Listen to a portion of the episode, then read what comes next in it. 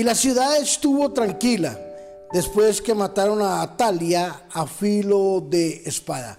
Segunda de Crónicas capítulo 23 versículo 21. Hoy hablaremos sobre intercediendo por la nación.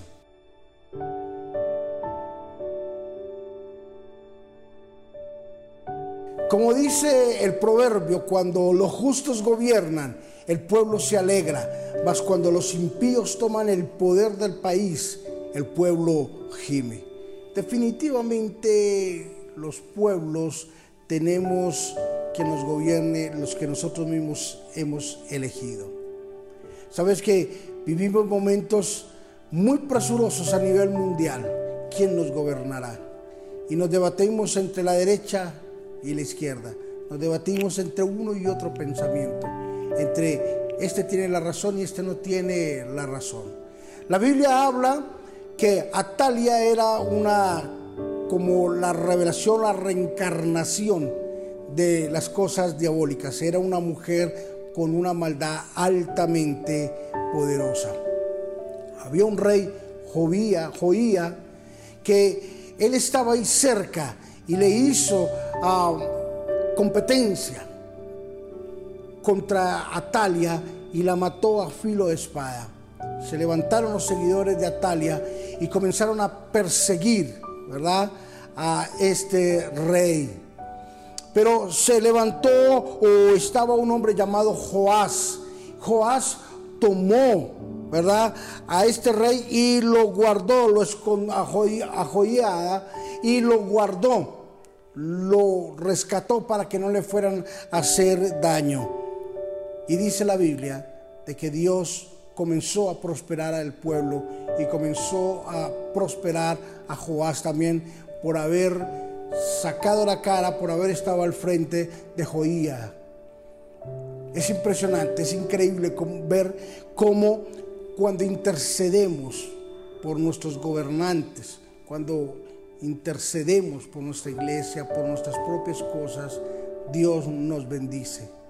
No hay ni una sola oración que quede en el espacio, quede en el aire, sin que Dios no la escuche. Quiero decirte que todas las oraciones que tú has hecho tienen un tiempo y tienen una seguridad de que se van a cumplir. En Dios no existe la que caducamos. En Dios no existe. Las promesas de Dios son eternas y para siempre. Dios ha prometido que nos va a bendecir, pero Dios también nos ha dado la responsabilidad de que debemos de interceder, que debemos de hacer las cosas de una forma correcta y de una forma amable. Así de que hoy quiero bendecirte y quiero decirte de que es nuestra responsabilidad orar por nuestros gobernantes, de cubrirlos en oración. Es nuestra responsabilidad orar para que Dios sea quien haga su voluntad. No pelees por uno o por otro. No te eches de enemigo a nadie, porque sí o porque no. Porque crees en una cosa y los otros creen en otra. No importa. Vamos a orar y vamos a darle gracias a Dios por nuestros gobernantes y que Dios sea quien les juzgue y que Dios sea quien ponga la mano sobre ellos. Si ellos son injustos, y hacen gemir al pueblo, le tendrán que dar cuentas a Dios. Y si son justos, bendicen y tratan al pueblo como lo merecen, con buenas palabras, humanamente, se conducen con Él, entonces vendrá la bendición de Dios sobre ellos, por, tanto vendrá sobre el pueblo. Así es de que oremos por nuestros gobernantes y cubrámoslos para que Dios tenga bondad y misericordia de ellos. Padre, bendecimos en este momento a nuestros gobernantes en el país que estemos representando, Señor. Hoy los bendecimos en el nombre de Jesús y pedimos misericordia para ellos, Señor. Padre, ayúdanos a poder estar en medio, Señor, de este gobierno, Señor, y poder sostenernos, Señor, poder estar firmes contigo. Oramos por ese gobernante tirano, Señor, por ese gobernante que no tiene bondad y misericordia.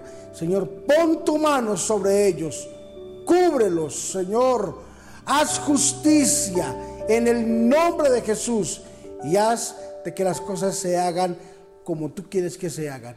decentemente, en orden y con justicia, Señor. Padre, muchísimas gracias por bendecirnos. Gracias por estar con nosotros. Gracias por escucharnos esta oración. Y hoy, Señor, me uno a miles de personas alrededor del mundo que están escuchándonos, Señor. Nos unimos, Señor, en una sola oración para clamar por nuestra nación, por nuestro país, Señor. Que donde quiera que seamos, Señor, hoy colocamos nuestro país en tus preciosas manos. En Cristo Jesús. Amén y amén intercediendo por nuestra nación y por nuestros gobernantes es la responsabilidad que tenemos como ciudadanos y como hijos de Dios. Bendiciones.